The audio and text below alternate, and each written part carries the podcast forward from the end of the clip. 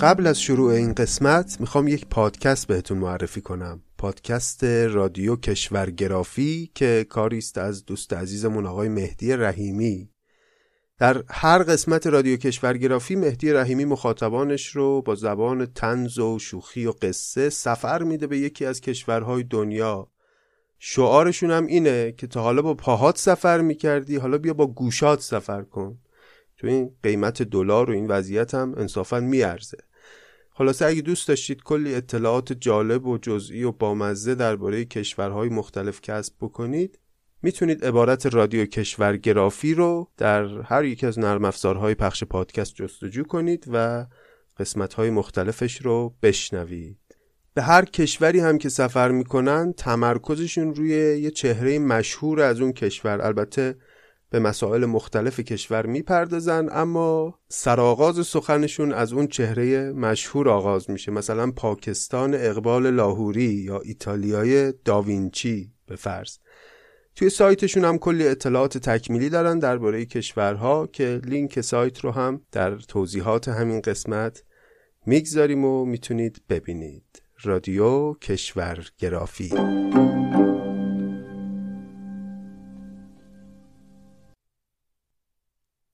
طریقت به جز خدمت خلق نیست به تسبیح و سجاده و دلق نیست. بزرگان که نقد صفا داشتند چون این خرقه زیر قبا داشتند.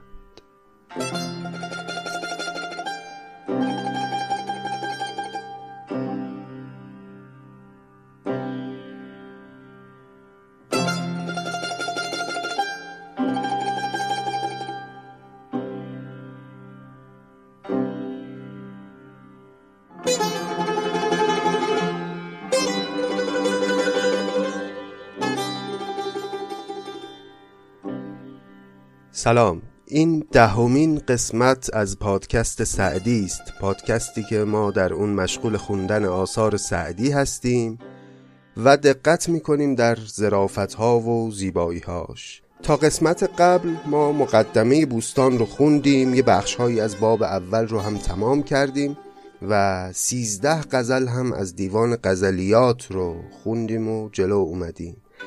ممنونم از همتون که در این ده قسمت مخاطب شعر سعدی بودید و پیغام های محبت آمیز فرستادید پیغام های انرژی بخش و حمایت و محبت خودتون رو دریغ نکردید از پادکست سعدی. اجازه بدید طبق معمول کارمون رو با غزل آغاز بکنیم.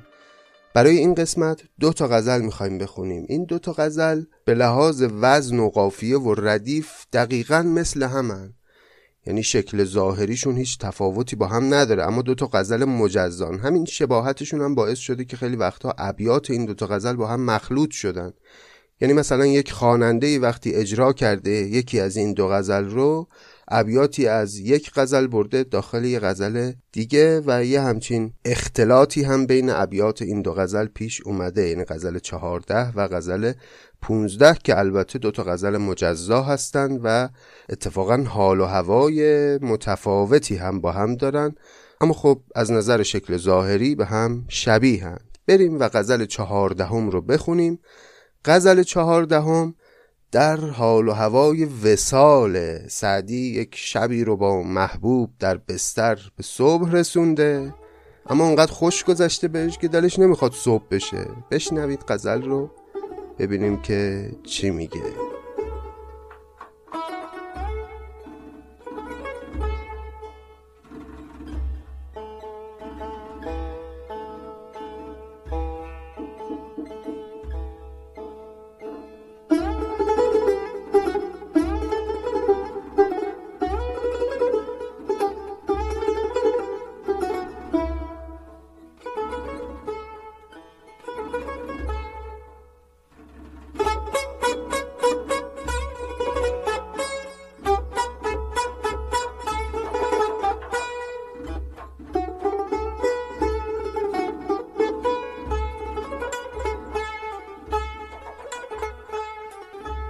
امشب سبکتر می‌زنند این طبل بی هنگام را. یا وقت بیداری غلط بوده است مرغ بام را.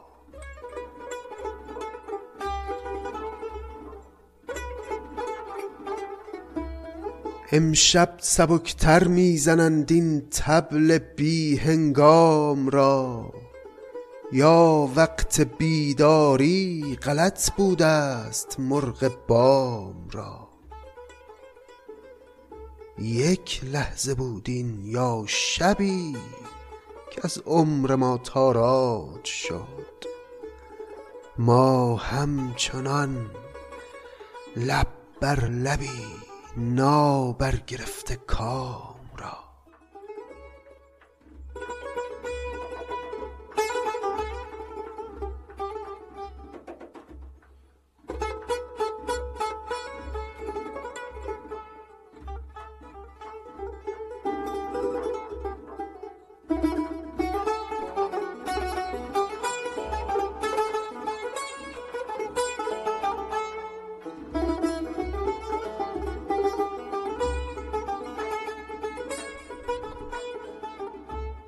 یک لحظه بودین یا شبی که از عمر ما تاراج شد.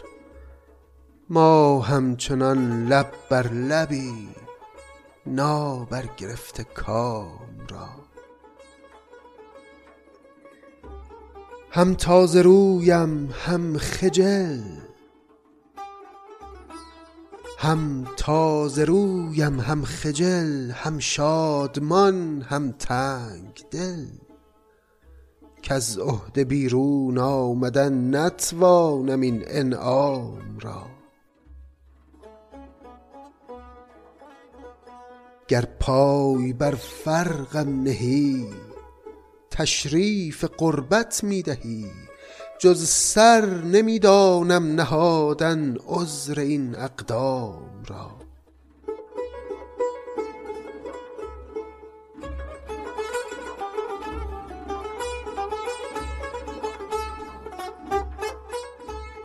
چون بخت نیک انجام را با ما به کلی صلح شد بگذار تا جان می دهد بدگوی بدفرجام را. سعدی علم شد در جهان صوفی و عامی گو بدان ما بت پرستی می کنیم آنگه چنین اصنام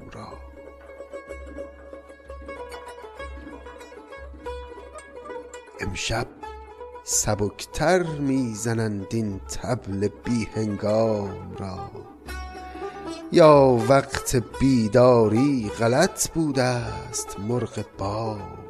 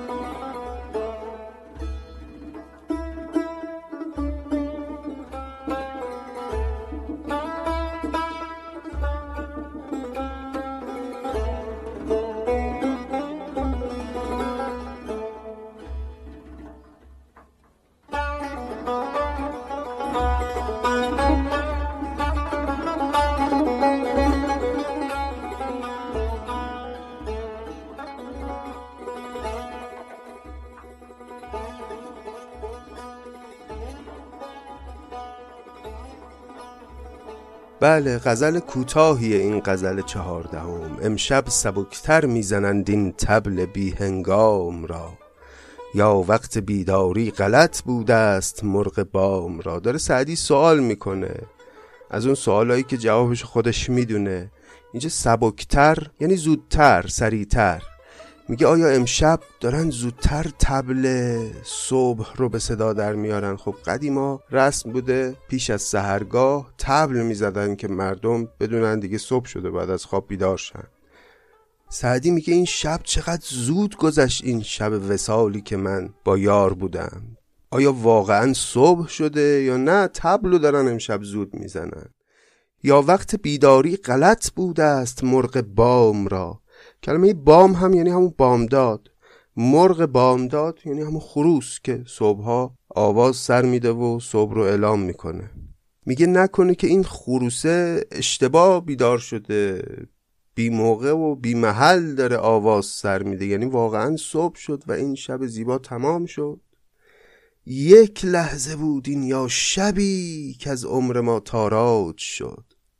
ما همچنان لب بر لبی ناو بر گرفته کام را. ما هنوز در مقدمات کاریم هنوز در حال عشق بازی هستیم. تمام این شب برای من به اندازه یک لحظه گذشت که لب رو روی لب گذاشتم و اونقدر این لحظات به شیرینی گذشت که متوجه گذر زمان نشدم. یک لحظه بودین یا شبی که از عمر ما تاراج شد. ما همچنان لب بر لبی نا برگرفته کام را. هم تازه رویم هم خجل هم شادمان هم تنگ دل.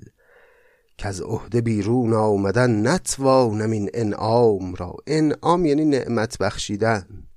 میگه این نعمتی که امشب یار به من بخشید رو من چطور می‌تونم جبران کنم؟ که از عهده بیرون آمدن نتوانم این انعام را نمی‌تونم از عهده جبران این انعام بر بیام. به خاطر همین هم تازه رویم هم خجل هم شادم از این که یک چنین وسالی نصیبم شده هم خجالت زدم از این همه مهربانی که او به من کرد هم شادمان هم تنگ دل گر پای بر فرقم نهی تشریف قربت می‌دهی. قربت اینجا با قاف یعنی نزدیکی تقرب. تشریف هم که می‌دونید یعنی خلعت. خلعت یا تشریف اون جامعه معمولا بلندی است که یک بزرگی به یک کسی میبخشه.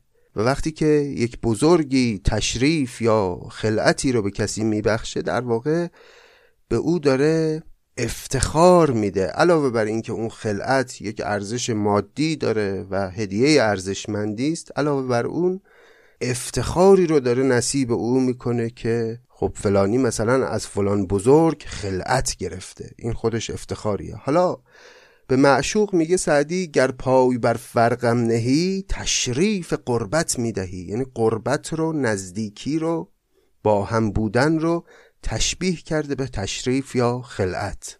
اگه تو قدم بر فرق سر من بگذاری و به دیدار من بیای انگار که به من تشریف بخشیدی تشریف تقرب. جز سر نمی‌دانم نهادن عذر این اقدام را.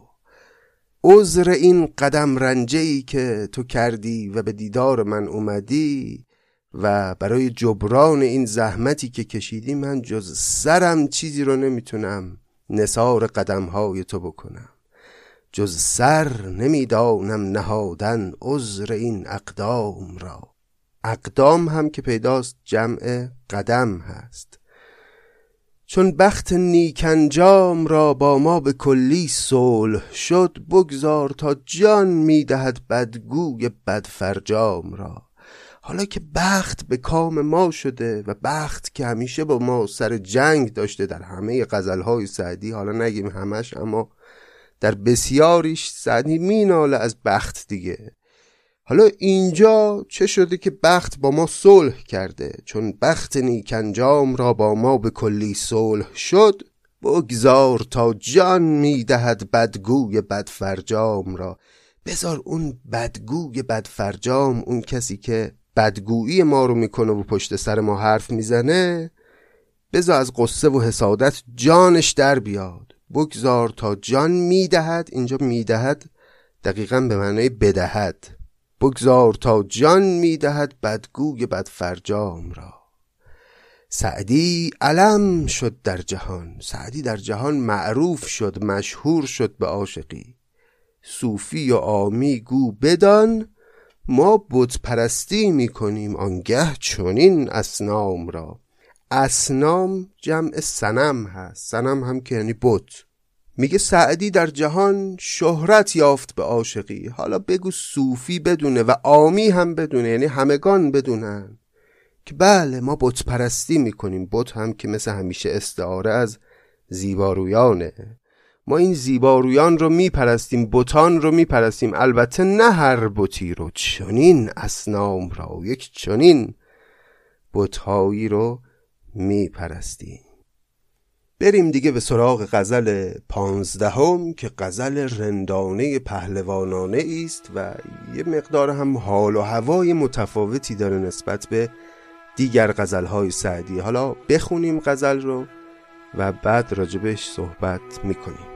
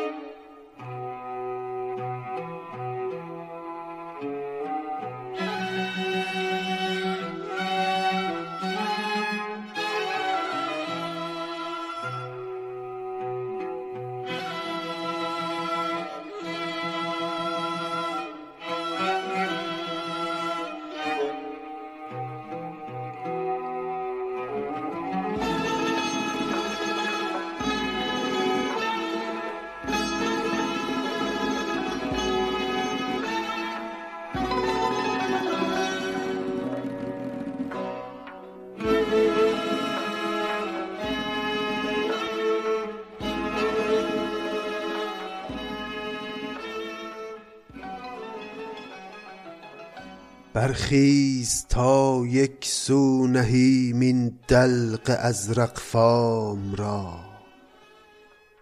بر باد قلاشی دهیم این شرک تقوانام را. هر ساعت از نو قبله ای با بت پرستی می رود. توحید بر ما عرضه کن. تا بشکنیم اسنام را.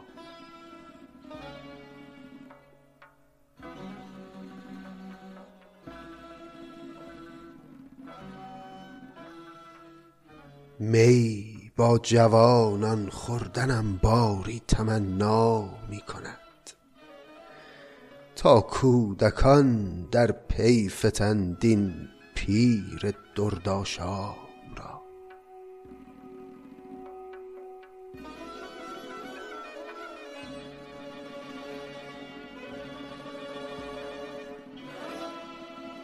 می با جوانان خوردنم باری تمنا می کند تا کودکان در پی فتند این پیر درداشام را. از مایه بیچارگی قطمیر مردم می شود. ما خولیای مهتری سگ می کند بلعام را.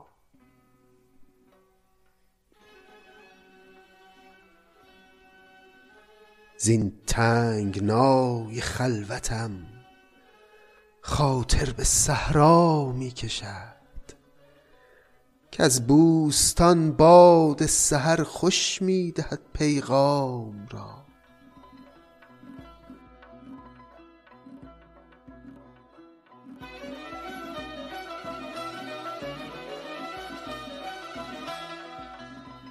غافل مباش ار عاقلی دریاب اگر صاحب دلی باشد که نتوان یافتن دیگر چنین ایام را.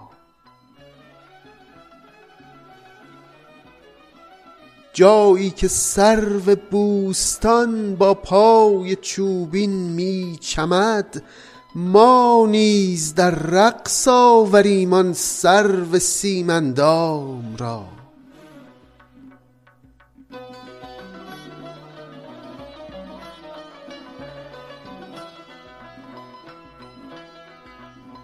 جایی که سرو بوستان با پای چوبین می چمد. ما نیز در رقص آوریم آن سرو سیمندام را. دلبندم آن پیمان گسل دلبندم آن پیمان گسل منظور چشم آرام دل.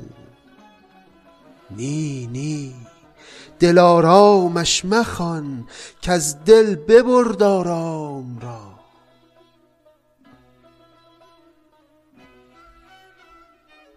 دلبندم آن پیمان گسل منظور چشم آرام دل. نی نی دلارامش مخوان کز دل ببرد آرام را.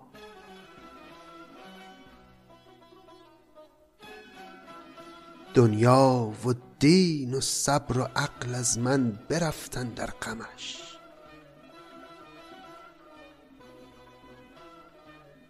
دنیا و دین و صبر و عقل از من برفتن در غمش. جایی که سلطان خیمه زد غوغا نماند عام را. باران اشکم می رود وز ابرم آتش می جهد. با پختگان گوی این سخن. سوزش نباشد خام را.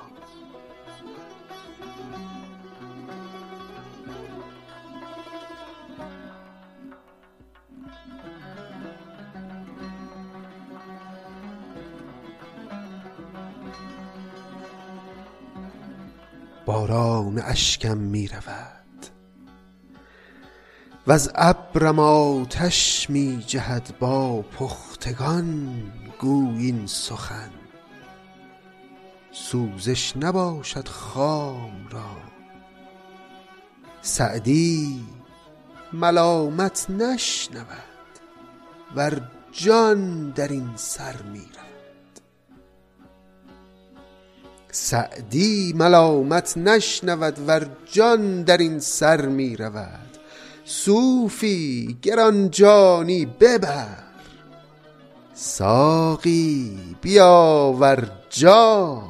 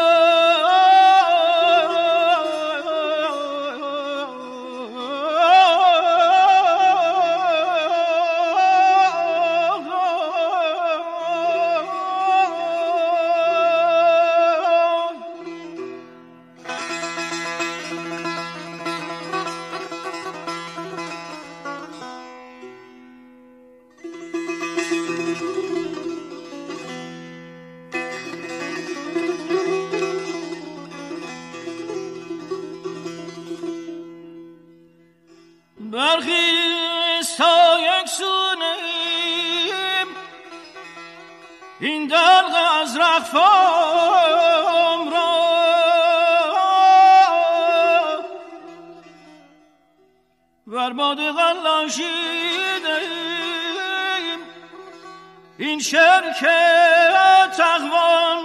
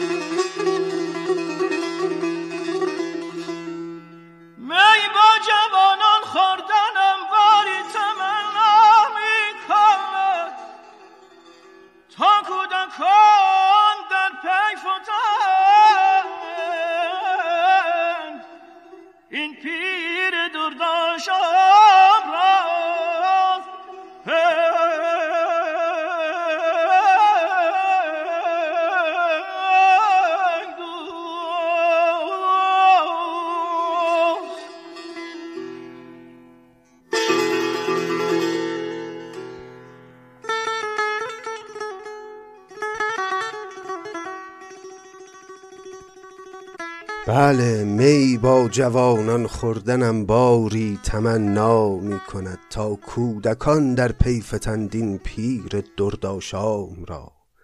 الحق که این آواز مستانه ای که استاد شجریان در بیات ترک خونده روی این غزل شایسته محتوای غزل کاملا. خیلی این آواز با محتوای غزل به هم می‌خورن و با هم چفتن. برخیز تا یک سو نهیم این دلق از رقفام را. این غزل از غزلهای حافظانه سعدیه. در واقع باید بگیم که حافظ از این گونه غزلهای سعدی بیش از غزلهای دیگر سعدی تأثیر پذیرفته. یعنی خیلی رد پای یک چنین غزلهایی رو بعدا در شعر حافظ می‌بینیم. همین رندی همین با افتخار دم زدن از گناه دم زدن از لاعبالیگری دم زدن از این که ما در چهارچوب های خشک فقهی نمی گنجیم گفتن از این که دین و دنیا هیچ کدوم برای ما اهمیتی نداره و ما زیر پرچم هیچ کدومش نمیریم. این قلاشی و این رندی این شکلی در همه غزلهای سعدی به این پررنگی نیست و سعدی در عین همه عاشقی ها و جنون هایی که در غزلهاش نشون میده از خودش اما به اندازه حافظ پا رو دم دینداران نمی‌گذاره.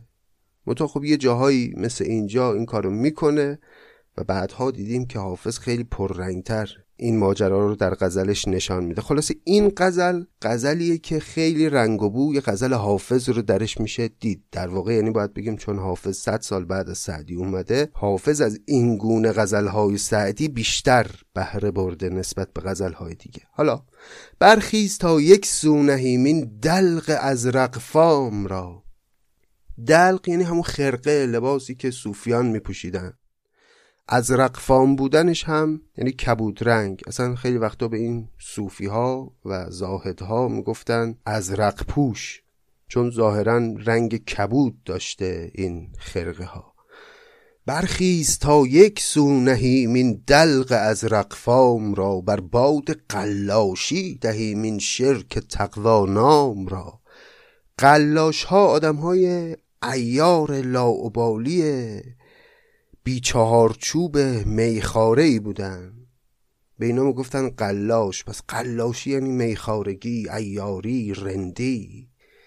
میگه بیا این شرکی که اسمش رو گذاشتن تقوا یعنی همین تزویر همین ظاهرسازی رو بر باد بدیم بر باد قلاشی بدیم. می بنوشیم و رندی کنیم و این ظاهر صالحی که از خودمون ساختیم رو خرابش کنیم و باطن لاعبالی خودمون رو عیان کنیم. هر ساعت از نو قبله ای با بت پرستی می رود توحید بر ما عرضه کن تا بشکنیم اسنام را. میگه این دنیا اینجوریه. هر لحظه یه بت پرستی برا خودش یه قبله ای پیدا می‌کنه و دست اونو می‌گیره و با خودش می‌بره. چرا من این گونه نباشم؟ منم یه بوتی از این بطرویان و زیبارویان برای خودم پیدا می‌کنم و مشغول پرستیدن او میشم. تو می‌خوای من با اونا نرم؟ توحید بر ما عرضه کن. بیا خدای من بشو خدای عشق من بشو. تا بشکنیم اسنام را اسنام هم که گفتیم یعنی سنم ها بت ها تو اگر می‌خوای من با اون بوتان نرم توحید خودت رو به من عرضه کن تا با تو بیام. می با جوانان خوردنم باری تمنا می‌کند. تا کودکان در پی فتندین پیر درداشام را. بعضی این بیت و تعبیر به ارتباط جنسی با کودکان و این حرفا کردن که به نظر من سخن بیراهی است حقیقتا. نه اینجا سعدی داره میگه می با جوانان خوردنم باری تمنا می‌کند. یعنی من تمنا دارم آرزو دارم که بشینم می بخورم با جوانان.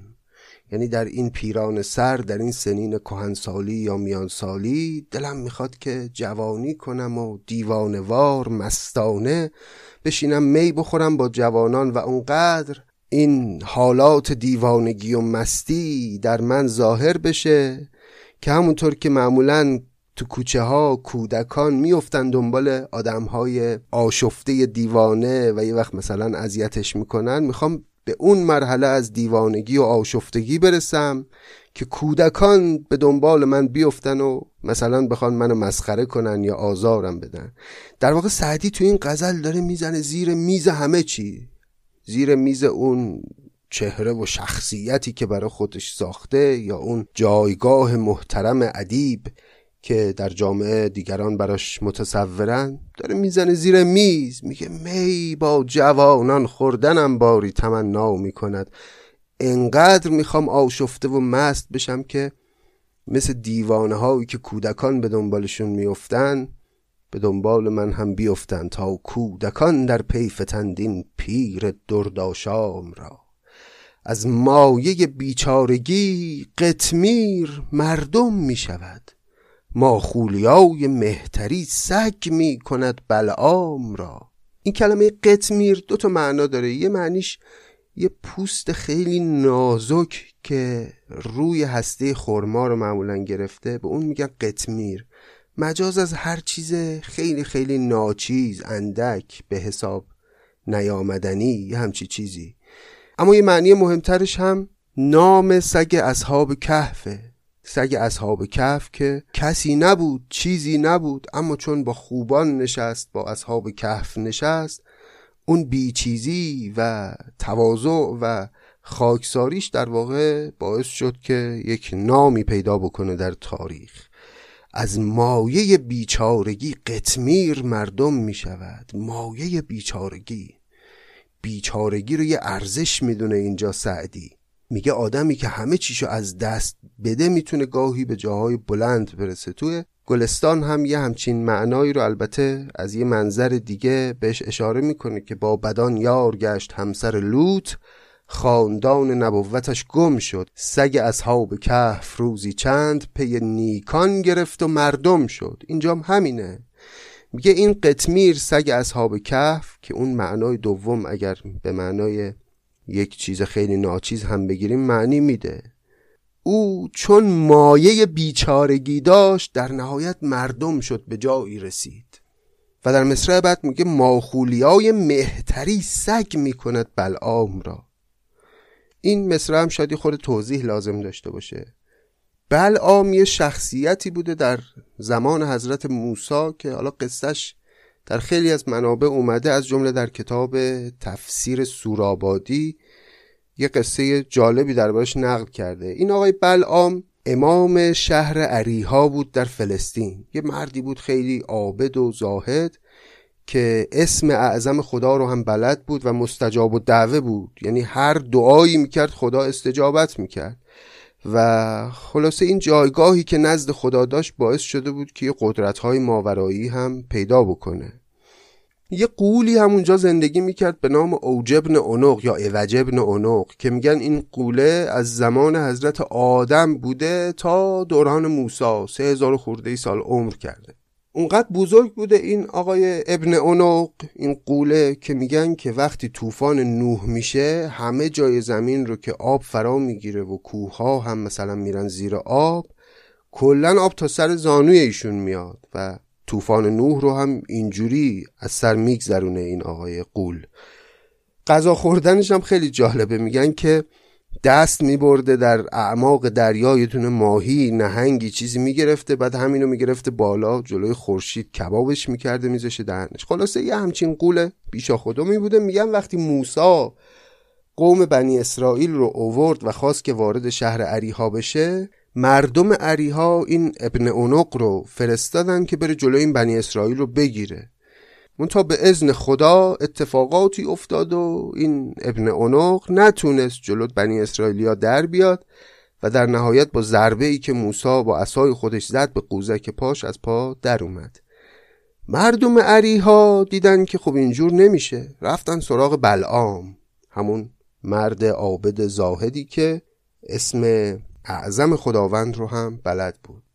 رفتن سراغ بلعام گفتن که تو که مستجاب و دعوه هستی بیا یه دعایی بکن که این موسا و قومش شکست بخورن و نتونن وارد شهر ما بشن. بلعام گفت به این مردم که بابا موسا برگزیده خداست فرشتگان الهی همه مراقب این قوم بنی اسرائیلن. چطور انتظار دارید من که بنده خوب خدا هستم برم با برگزیدگان خدا در بیفتم؟ قبول نکرد. قبول نکرد اما این مردم عریها هم از پا ننشستند. گفتن که مردان بزرگ را به زنان توان فریفت و رفتن سراغ همسر این آقای بلعام که خیلی زن زیبایی بود و محبوب بلعام بود و یه جورایی بلعام ضعف داشت روش و این خانم رو تطمیع کردن و ازش خواستن که او بره و بلعام رو راضی بکنه.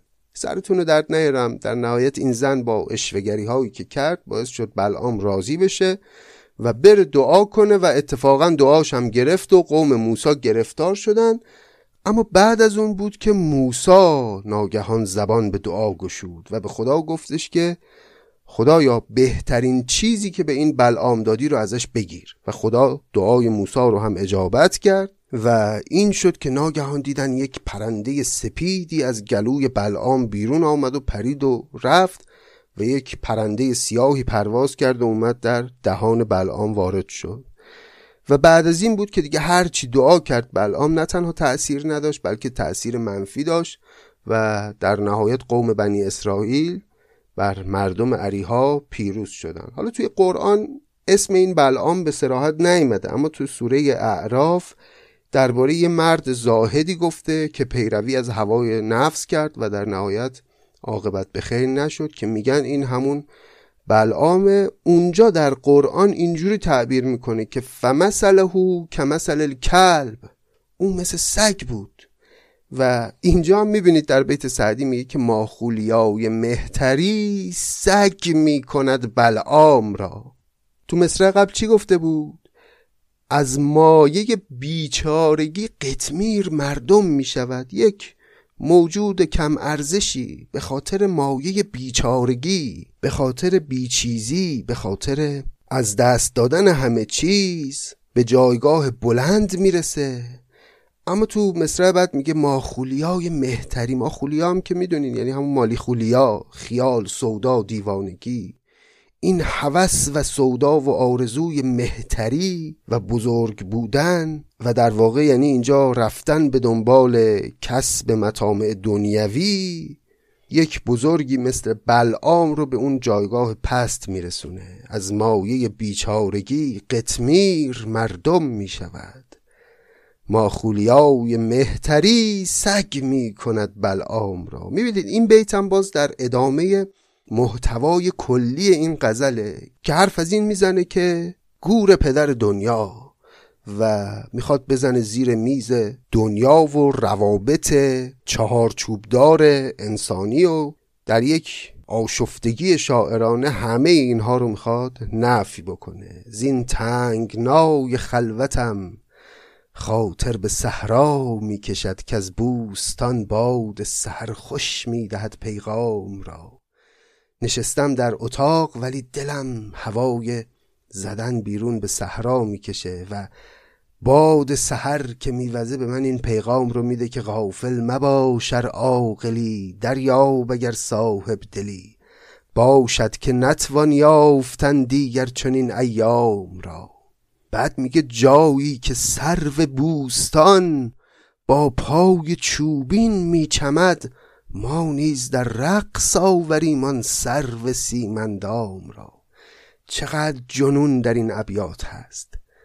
اونجایی که در باد بهار در معرض باد بهار سرو بوستان که پای چوبین داره داره میچمه و به رقص در اومده از این باد ما هم سرو سیمندام رو به رقص میاریم. ما هم کاری می‌کنیم که معشوق برای ما برقص سرو سیمندام یعنی اون سروی یعنی اون انسانی که قد و قامتی مثل سرو داره اما اندامش چوبین نیست مثل سرو اندامش از سیم از نقره است.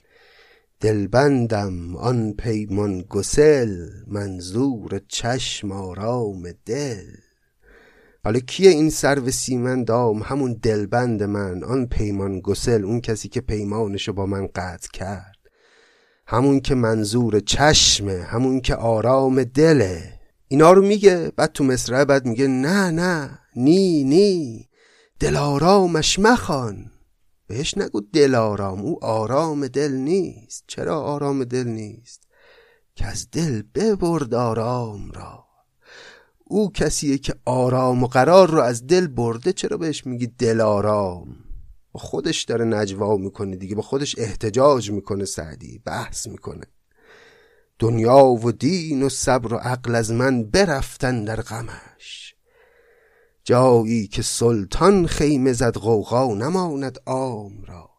جایی که سلطان خیمه می‌زنه و می‌خواد اتراق کنه دیگه مردم عامی اونجا جایی ندارن. قوقا نماند عام را. به همین خاطر هم در دلی که عشق او غم او در واقع ساکن میشه دیگه دنیا و دین و صبر و عقل هیچ جایی نداره. دنیا و دین و صبر و عقل از من برفتن در غمش جایی که سلطان خیمه زد قوقا نماند عام را. باران اشکم می رود و از ابرم آتش می جهد با پختگان گویین سخن سوزش نباشد خام را. این حالی که من دارم را اگر می‌خوای دربارش با کسی حرف بزنی با یه پخته ای بگو کسی که خودش پخته عشق باشه. آدم خام چه می‌فهمه که سوزشی که ما تحمل کردیم چیه؟ او خامه. او حرارت ندیده در زندگیش ولی پختگان عشق سوختن رو تجربه کردن. این مضمون رو هم زیاد دیدیم در شعر سعدی دیگه که درد دل عاشقی رو به کسی بگو که عاشقی رو تجربه کرده. باران اشکم می رود و از ابرم آتش می جهد. با پختگان گو این سخن سوزش نباشد خام را. سعدی ملامت نشنود و جان در این سر می رود. صوفی گرانجانی ببر ساقی بیاور جام را. سعدی دیگه ملامت دیگران رو نمیشنوه. هر چقدر دلشون می‌خواد من سعدی رو ملامت کنن. پند بدن نصیحت کنن سرزنش کنن. گوش نمیدم.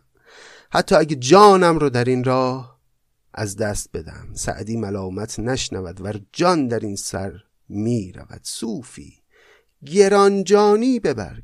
گرانجان یعنی همنشین نامطلوب کسی که حضورش بر شما گران میاد حوصلهشو نداری.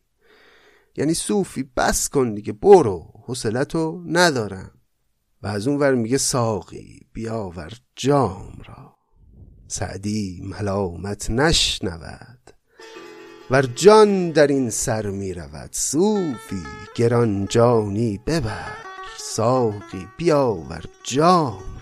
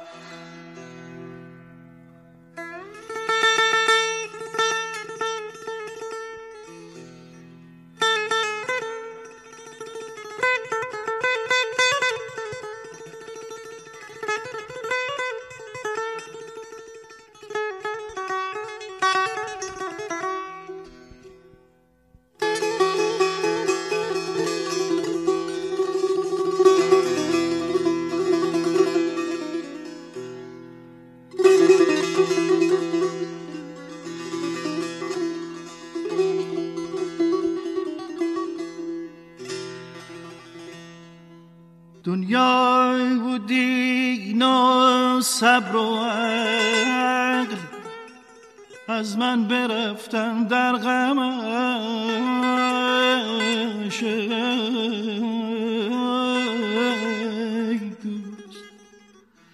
جایی که سلطان خیمه زد قوقال ماند آب را.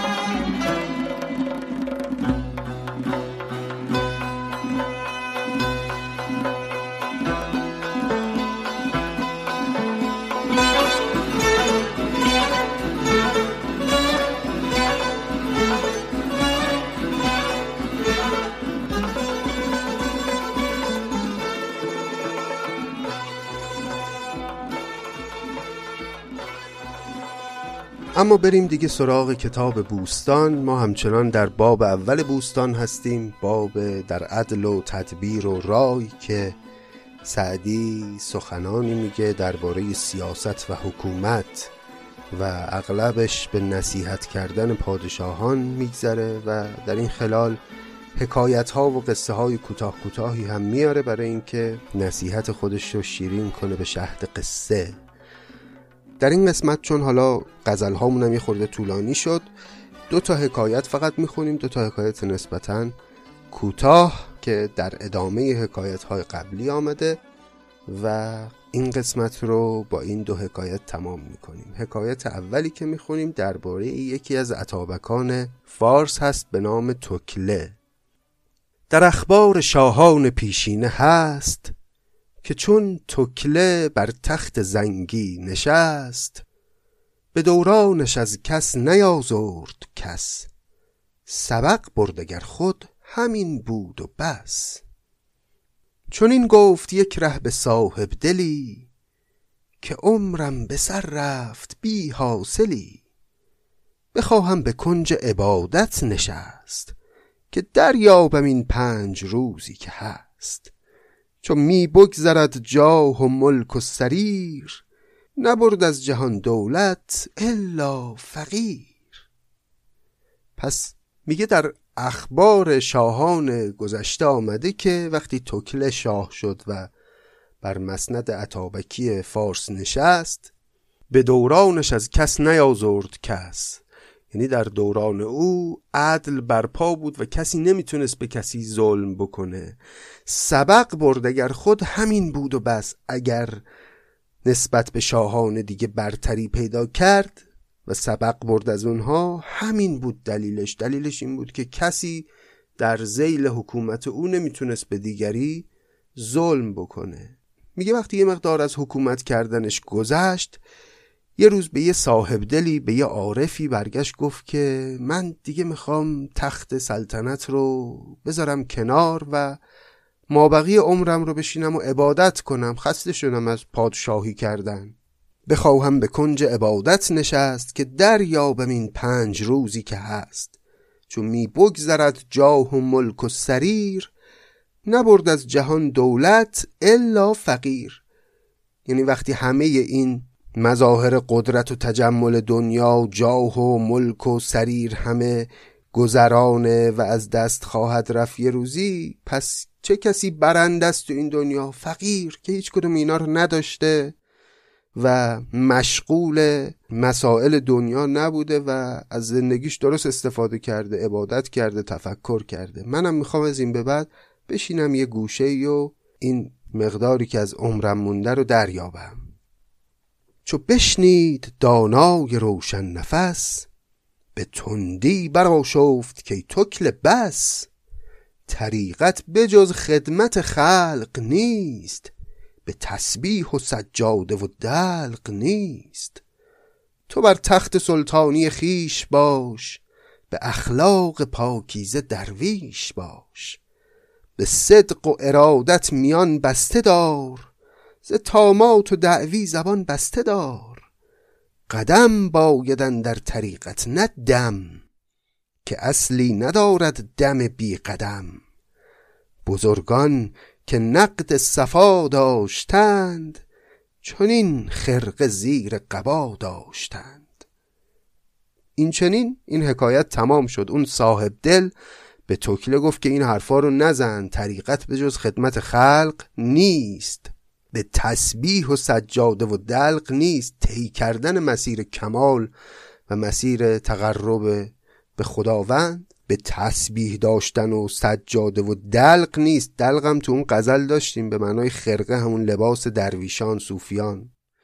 به این چیزا نیست به این زواهر نیست. خدمت خلق بزرگترین عبادته و قدم بایدن در طریقت نه دم.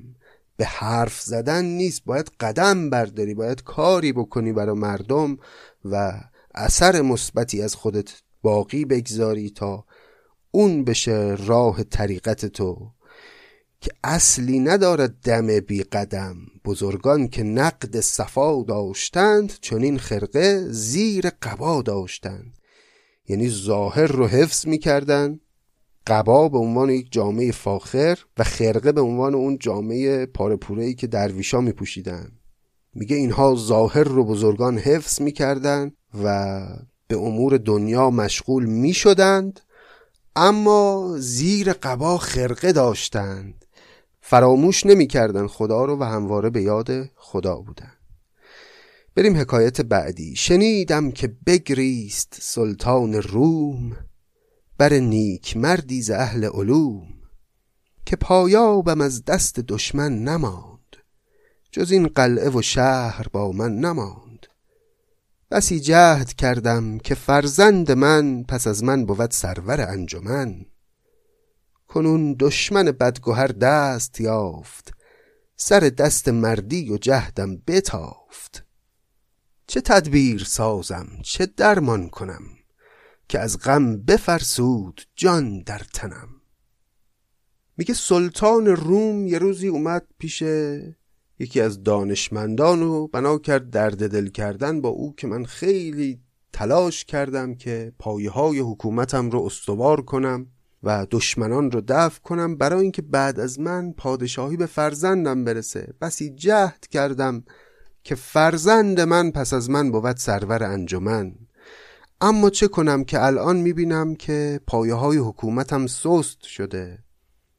کنون دشمن بدگوهر دست یافت سر دست مردی و جهدم بتافت. یعنی اون دست و پنجه مردانگی منو تونست بپیچونه و خلاصه داره اذیتم می‌کنه و بوی این به مشام می‌رسی که این حکومت من به زودی ساقط خواهد شد. در واقع قصه این سلطان این بود که بعد از خودش فرزندش نمی‌تونه پادشاه بشه. حالا پاسخ این دانشمندی رو میشنویم که این شاه داره با او درد دل می‌کنه. بگفته برادر غم خیش خر که از عمر بهتر شد و بیشتر. تو را این قدر تا بمانی بس است چو رفتی جهان جای دیگر کس است. گفت که آقای سلطان برو غم خودت رو بخور. چرا؟ چون بیشتر عمر تو و بخش بهتر عمر تو رفت که از عمر بهتر شد و بیشتر شد اینجا به معنی رفت. تو را اینقدر تا بمانی بس است. تو یه مقداری از عمرت باقی مونده که حکومت تا آخر عمر تو وفا می‌کنه و تو تا آخر عمر خودت پادشاه خواهی ماند. اما چون رفتی جهان جای دیگر کس است. بعد از اینکه تو بخوای بمیری چه اهمیتی داره جهان به دست چه کسی باشه؟ پس بی خودی قصه بعد از مرگ خودت رو نخور. قصه عمر خودت رو بخور که بخش بهترش و بخش بیشترش رفت. اگر هوشمند است اگر بیخرد غم او مخور کو غم خود خورد. مشقت نیرزد جهان داشتن گرفتن به شمشیر و بگذاشتن.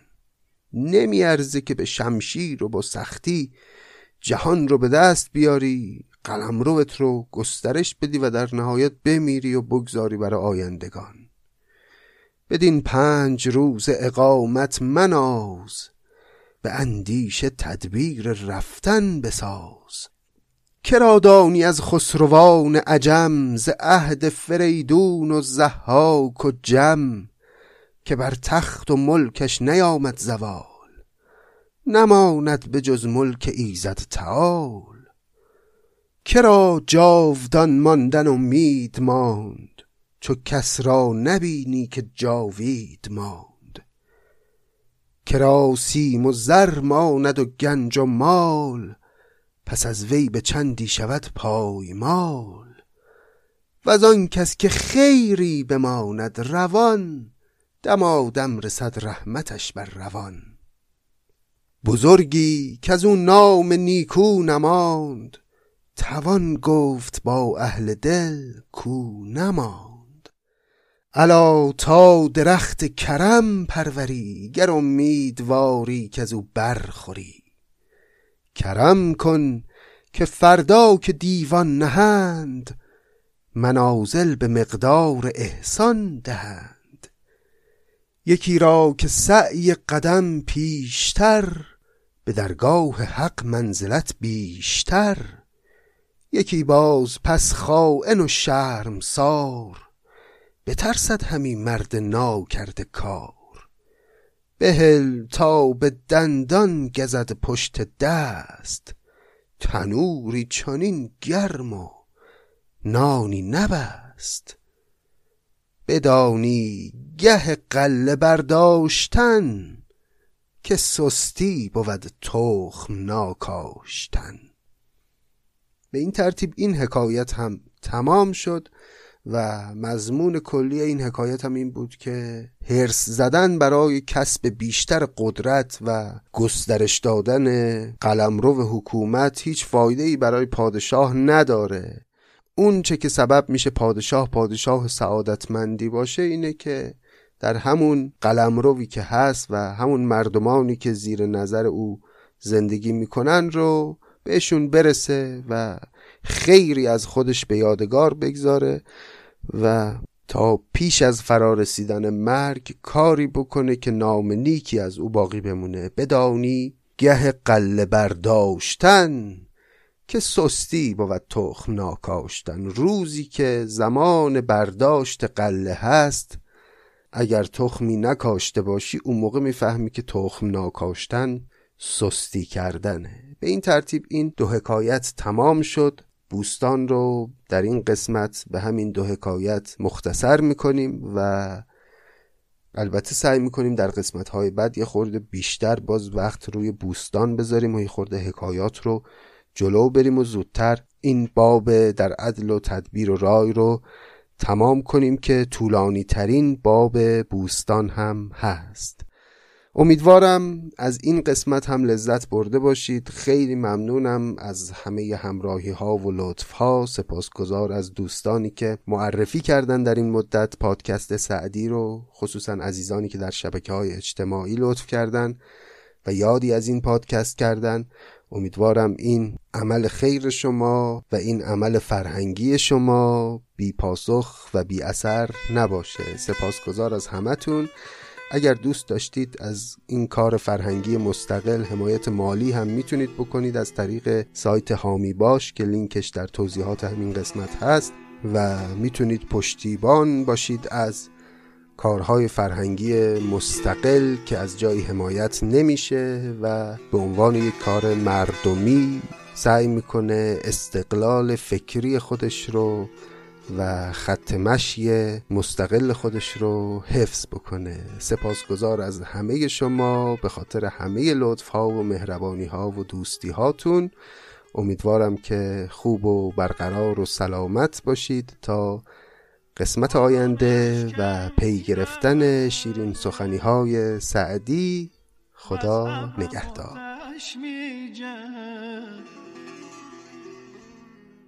بارانش کم میره